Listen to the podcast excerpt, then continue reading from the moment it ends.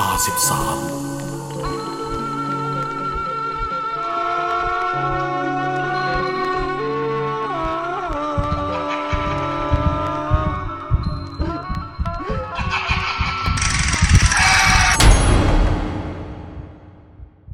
โรงพักผีเฮียน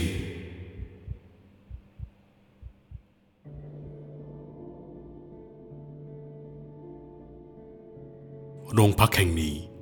ก่อตั้งมาเกือบ100 ปีแล้วก็จริงแต่ทว่าโรงพักผีเฮียนยังไม่ถือเป็นตำนานแต่ก็ไม่อาจปฏิเสธได้ถึงความเชื่อของผู้คนในระแวกนั้นได้เพราะบางคนก็เคยพบเจอกับดวงวิญญาณที่นั่นมาก่อนถึงอาคารเดิมของโรงพักแห่งนี้จะปิดทำการไปโดยมีคนเคยเล่าเอาไว้ว่ามีนักโทษชายฆ่าตัวตายในขณะถูกจองจำท่ามกลางความแตกตื่นของนักโทษที่ถูกขังรวมคนอื่นพอตื่นมาพบกับภาพเสียวสยองเขาอีกทั้งไม่กี่วันต่อมาเพื่อนของนักโทษชายคนนี้ก็ได้ปลิดชีพตัวเองตายตามไปด้วยซึ่งที่เพื่อนของเขาตายก็คือในห้องน้ำหลังจากนั้นทั้งห้องขังและห้องน้ำก็เกิดเรื่องให้โจษจันกันบ้านโดยตลอดแต่จะเป็นอย่างไรตามไปฟังกันครับเรื่องของนายตำรวจฝีมือดีคนหนึ่งตอนนั้นตำรวจนายนี้อยู่ในช่วงเร่งทำผลงานเขามีชื่อว่าธนาหรือดาบธนาเป็นชายรูปร่างสูงใหญ่ผิวคล้ำไว้ผมหวีเป๋อยู่มาวันหนึ่งดาบธนาได้รับแจ้งเหตุจากโหนกวัยรุ่นชายคนหนึ่งในสลัมที่ตนนั้นเคยให้การช่วยเหลือย้อนกลับไปเมื่อ2 ปีก่อนโหนงเคยถูกเจ้าของร้านสะดวกซื้อแจ้งความจับเพราะไปขโมยของที่ร้านกระทั่งเจ้าของร้านสุดทนที่ผ่านมาเคยให้อากาศโหน่งมาหลายครั้งแต่โหน่งยังย้อนกลับมาขโมยของแบบเดิมซึ่งเมื่อดาบตามไปจับกุมก็เลยพบว่าโหน่ง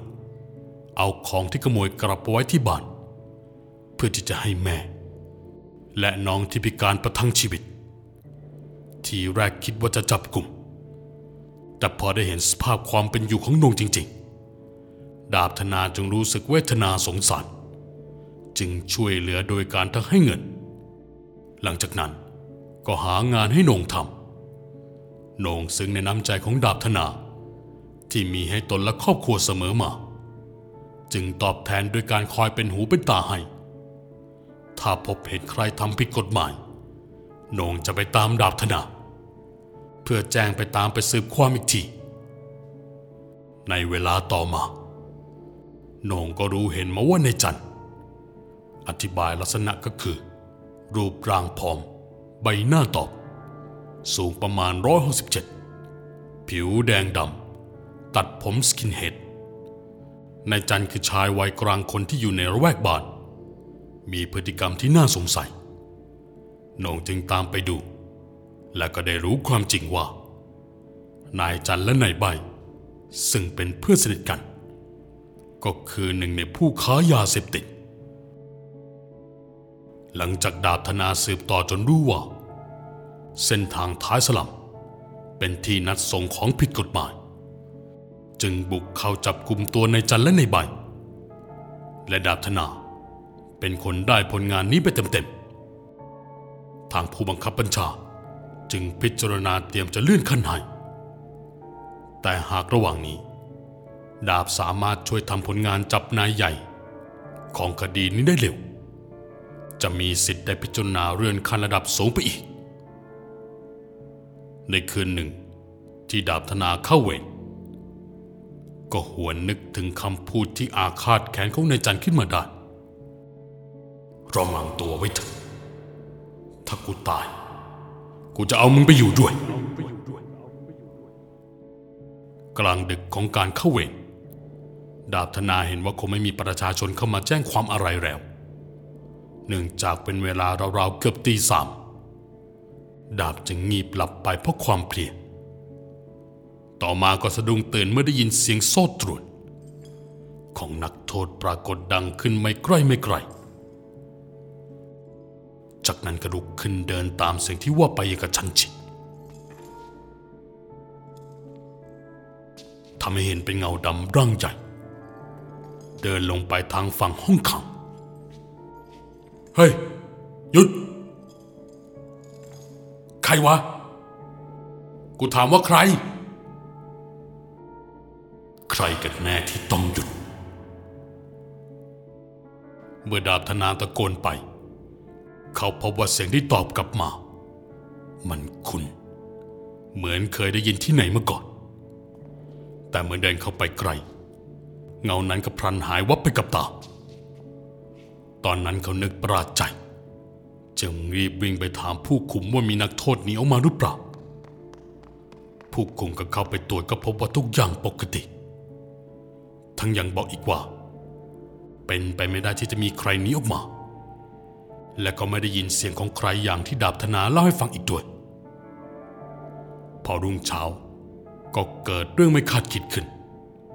เสียงของนักโทษชายที่ต่างพากันตะโกนเอะอะโวยวาย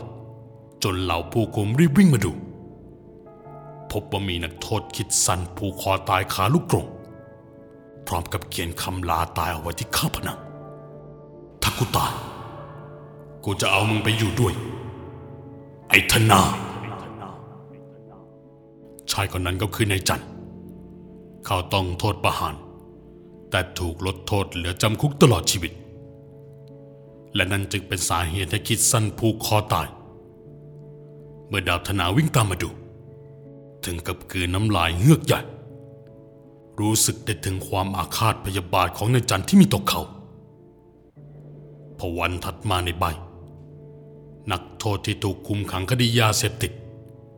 ก็ได้ปลิดชีพตัวเองคาห้องน้ำชายไปอีกรายเมื่อผู้คุมถามความจากนักโทษคนอื่นเขาก็บอกกันว่าก่อนตายนายใบเดินวนไปวนมาอยู่ในห้องขังบางก็ลงไปนอนพลิกตัวไปมาร้องบอกแต่ว่าไอ้จันทำไมถึงจากไปก่อนไม่นานนายใบก็เข้าไปห้องน้ำไม่มีใครสังเกตถึงความผิดปกติอะไรจนกระทั่งเห็นว่าในใบหายไปนานเป็นชั่วโมงนักโทษอีก3 คนจึงพากันเดินไปแอบดูและคุยกันว่าจะแกล้งเป็นผีในจันมาหลอกในใบแต่สิ่งที่ได้เห็นมันทำให้ล้มเลิกความตั้งใจที่ลำคอของในใบมีเลือดสาดกระเซ็นสุดสยองที่มือยังถือคัตเตอร์ไว้อยู่เลยไม่กี่วันต่อมามีนักโทษมาเล่าให้ผู้คุมฟังอยากจะย้ายไปเรือนจำอื่นเพราะเขาพบเจอวิญญาณของนายจันมาเรียกมาสั่งให้ฆ่าตัวตายตามไปตอนนั้นในขณะที่นอนกันอยู่นายจันก็มาสะกิดเรียกให้ตื่นบางคนบอกถูกนายจันบีบคอจนเกือบหมดลมถ้าไม่มีปลุกเรียกป่านนี้คงตายไปแล้วผู้คุมก็นำเรื่องนี้ไปเล่าให้ดาบธนาฟัง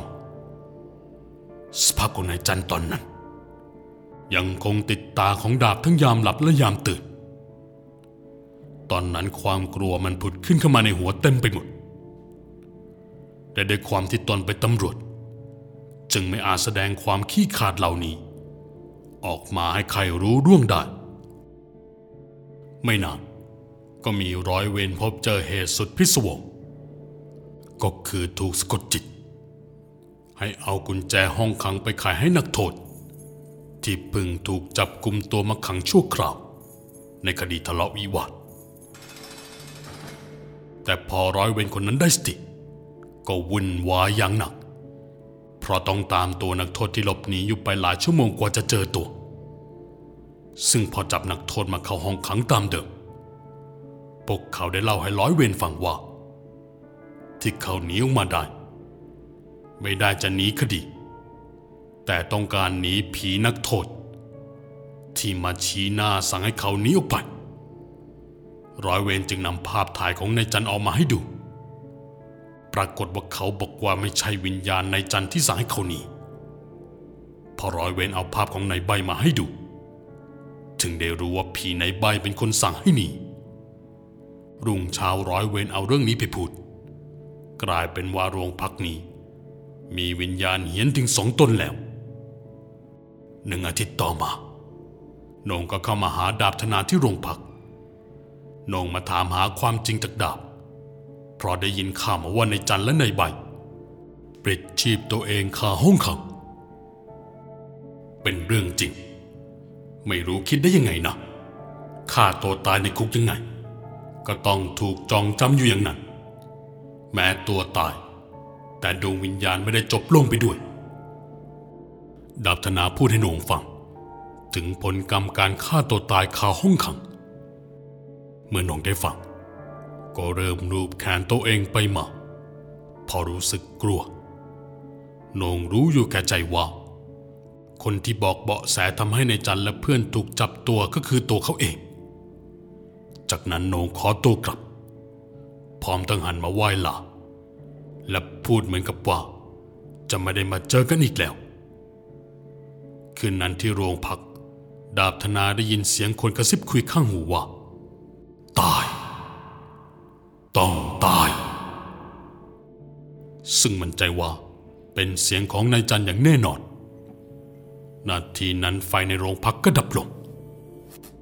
เขาพยายามควานหาไฟฉายขึ้นมาในขณะที่กำลังเดินขึ้นไปชั้น2เพื่อไปสับคัทเอาท์แต่ปรากฏว่ากลับต้องยืนนิ่งไม่กล้าขยับเพราะได้ยินเสียงโซ่ตรวนตามมาจากด้านหลังจับจากเสียงได้ว่าต้องมีมากกว่าหนึ่งตอนนั้นเขากลัวมากจนตัดสินใจวิ่งหลบเข้าไปในห้องน้ำทั้งมืดทั้งแคบ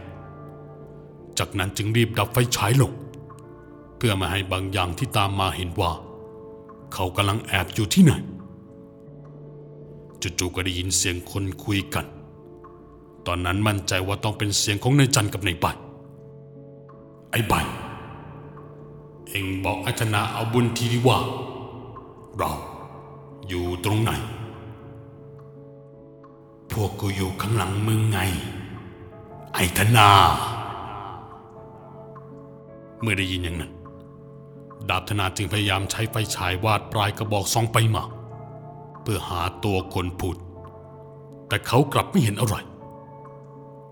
แต่มั่นใจว่าวิญญาณทั้งสองตนอยู่ในห้องน้ำกับเขาด้วยจริงๆจึงรวบรวมสติผลักประตูออกไปแล้ววิ่งลงไปชั้นล่างอย่างกระหืดกระหอบตกใจจนมือและขาสั่นเกร็งไปหมดเขาวิ่งไปอยู่ที่หน้าโรงพักตอนนั้นพยายามโทรติดต่อให้ช่างไฟมาดูไฟที่โรงพักพอรุ่งเช้ามีประชาชนมาร้องทุกข์หนึ่งในนั้นมีคนขับรถรับส่งนักเรียนที่มาแจ้งความเรื่องขโมยขึ้นบาทและเขาเป็นลูกศิษย์ของหลวงพ่อชื่อดังรูปหนึ่งเขาอ้างตัวว่าตัวเองนั้นสามารถสัมผัสกับสิ่งลี้ลับได้เพราะชอบนั่งสมาธิเขายิ่งบ่อยกว่าที่โรงพักมีดวงจิตผีนักโทษที่ตอนนี้เฮี้ยนมากกำลังตามเอาชีวิตของนายตำรวจที่เคยซ้อมเขาจนปางตายตั้งแต่วันที่เข้าจับกุมซึ่งร้อยเวรก็รู้ดีแก่ใจเพราะเห็นเหตุการณ์ในวันนั้นร้อยเวรจึงนำเรื่องไปบอกกับคนที่ทำร้ายนายจันในวันนั้นซึ่งก็คือดาบธนาเมื่อดาบได้ฟังกลับบอกว่าเป็นเรื่องเพ้อเจ้อสิ้นดีทั้งที่จริงแล้วดาบเองก็เพิ่งได้สัมผัสกับดวงวิญญาณอาฆาตของนายจันมาเมื่อคืนแต่ด้วยความที่คิดว่าพระที่ตนเองห้อยคอไว้สามารถจะป้องกันผีนายจันได้หลายอาทิตย์ต่อมาดาบธนาต้องเข้าเวรคู่กับร้อยเวรอีกคนในช่วงเวลาราวๆ3 ทุ่มร้อยเวรก็เดินออกไปสูบบุหรี่เป็นช่วงเดียวกับที่โหน่งเดินสวนร้อยเวรเข้าไปพบดาบธนาอ้าวไปไงมาไงโหน่งมานั่งก่อนสิผมเอาขนมมาฝากครับเดี๋ยวก็จะไปแล้วโหน่งพูดพร้อมยื่นถุงขนมของชอบของดาบธนาวางไว้บนโต๊ะรอยยิ้มเจ๋งๆของโหน่งทำให้เขาคุณคิดว่าเกิดอะไรขึ้นกับโหน่งหรือเปล่าดาบจึงถามออกไปตรงๆ ก็ได้คำตอบว่าตอนนี้นวงห่วงน้องกับแม่ห่วงเขารีบกลับไปดูแลพวกเขาว่าแต่เองห่วงเรื่องอะไรในเมื่อทุกวันนี้ก็มีเงินมาจนเจือแม่กับน้องแล้วผมนับถือดาบเหมือนพ่อขอบคุณที่ช่วยเหลือผมจนมีเงินมาเลี้ยงดูพวกเขาแต่ตอนนี้ผมต้องไปแล้วนงตอบไม่ตรงคำถามจากนั้นก็ไหว้บอกลาคำพูดของนงทำให้เขาน้ำตาซึมเพราะเขาก็รักนงเหมือนลูกชายคนหนึ่งสักพักดาธนาเริ่มตะหงิดใจเพราะได้กลิ่นเหม็นเน่าออกมาจากเนื้อตัวของนงประจวบเหมาะกับที่ร้อยเวรเดินเข้ามาแล้วถามว่าเขากำลังคุยกับใครนาทีนั้นดาบธนารีตามองไปยังนงก็เห็นมันนงลุกขึ้นแล้วเดินทะลุประตูกระจกออกไปเลยตอนนั้นรู้แล้วว่านงไม่ใช่คนและคงมาลาดาบทั้งกลัวทั้งเสียใจร้อยเวรจึงรีบขยับเก้าอี้มานั่งด้วยและพูดกับเขาว่าดาบรู้ข่าวที่นงถูกยิงตายแล้วใช่ไหมพอได้ยินดาบก็ถามว่าเกิดอะไรขึ้นร้อยเวรจึงเล่าว่าไอ้พวกแก๊งค้ายามันรู้ว่านงให้เบาะแสกับตำรวจและเมื่อเย็นนี้เองที่มันตามไปยิงไอ้นงถึงที่ทำงานหลังจากคุยเรื่องนี้ทั้งสองก็ไม่พบว่ามีประชาชนมาแจ้งความเรื่องอะไรด้วยความง่วงจึงพลอยหลับไปด้วยกันทั้งคู่เวลาประมาณตีสองเสร็จดาบธนาสะดุ้งตื่นเพราะได้ยินเสียงคนเอากำปั้นมาทุบลงที่โต๊ะที่ตนฟุบหลับแต่พอเงยหน้าขึ้นมาก็ปรากฏให้เห็นดวงวิญญาณของนายจันทร์ในสภาพลิ้นจุกปากที่คอมีรอยไหม้จากเชือกที่ใช้รัดคอนายจันทร์ชะโงกหน้าลงมามองแล้วยื่นหน้ามาประชิดกับใบหน้าของดาบทำให้ดาบธนาที่ยังไม่ทันตั้งตัวถึงขั้นล้มลงจากเก้าอี้และเกิดหัวใจวายตายไปในที่สุดตอนนั้นร้อยเวรที่มองเห็นภาพนายจันทร์มาปรากฏก็ไม่อาจช่วยเหลืออะไรได้เพราะร่างกายของเขามันไม่สามารถขยับเขยื้อนตัวไปไหนได้ได้แต่มองดูดาบธนาที่นอนตาค้างและแน่นิ่งไปสักพักร้อยเวรก็สามารถขยับตัวได้ตอนนั้นรีบเข้าไปปั๊มหัวใจให้แต่ก็ไม่สามารถยื้อชีวิตของดาบธนาเอาไว้ได้งานศพของดาบตำรวจฝีมือดีถูกจัดขึ้นอย่างสมเกียรติท่ามกลางความโศกเศร้าของเมียและลูกแต่ผีนายจันทร์ก็คงสาสมใจหลายครั้งที่ประชาชนมาร้องทุกข์ก็มักจะพบเห็นนายตำรวจรูปร่างสูงใหญ่ผิวคล้ำหวีผมเป๋ซึ่งที่บอกก็คือดาบธนาเขามานั่งที่โต๊ะของร้อยเวรและรับเรื่องคนมาร้องทุกข์ในหลายครั้งแต่พอคนที่มาแจ้งความกลับมาใหม่ในวันรุ่งขึ้นเขามาโรงพักเพื่อนำหลักฐานมายื่นให้เพิ่มเติมเมื่อถามถึงดาบธนาร้อยเวรที่ได้ยินก็ต่างกันพาตกอกตกใจจึงหยิบรูปมาให้ดูว่าใช่คนนี้หรือไม่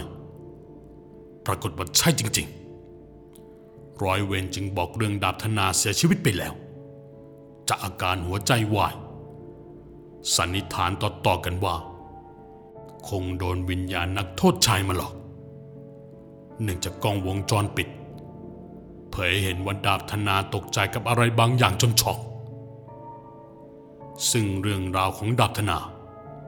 เป็นการตีแผ่เรื่องจริงจากปากของร้อยเวรที่อยู่กับดาบธนาในคืนนั้นเป็นคนสุดท้ายร้อยเวรคนนี้ไม่ต้องการเปิดเผยชื่อและตัวตนของเขารวมไปถึงดาบธนาและนักโทษทั้งสองเองก็ยังเป็นชื่อที่ถูกสมมุติขึ้นมาเพื่อไม่เป็นการไปพาดพิงกับเรื่องที่เคยเกิดขึ้นคล้ายเดิมมาแล้วเหตุการณ์ต่างๆที่เคยเกิดมันสร้างความหวาดผวาให้กับทุกคนที่เคยมาใช้บริการโรงพักจึงทำให้ทุกวันนี้โรงพักแห่งนี้ถูกทิ้งร้างแต่ก็มีการสร้างโรงพักใหม่ขึ้นมา ติดกับพื้นที่โรงพักของเดิมทั้งนี้ถึงแม้ไม่ค่อยมีใครพบเจอกับดวงวิญญาณของคนที่จากไปแต่ยังมีชาวบ้านที่อาศัยอยู่แถวนั้นขับรถผ่านไปผ่านมาและเอาไปพูดกันต่อว่าพอมองเข้าไปในนั้นมักเห็นโรงพักอาคารนี้เปิดไฟสว่างสวัยที่ทำเอาตกใจมากเพราะเห็นมีนักโทษกวักมือเรียกให้เข้าไปหาพอคิดอีกทีมันจะเป็นไปได้ยังไงก็ในเมื่อโรงพักเก่าได้ปิดทำการไปแล้วและเรื่องราวทั้งหมดก็จบลงเพียงเท่านี้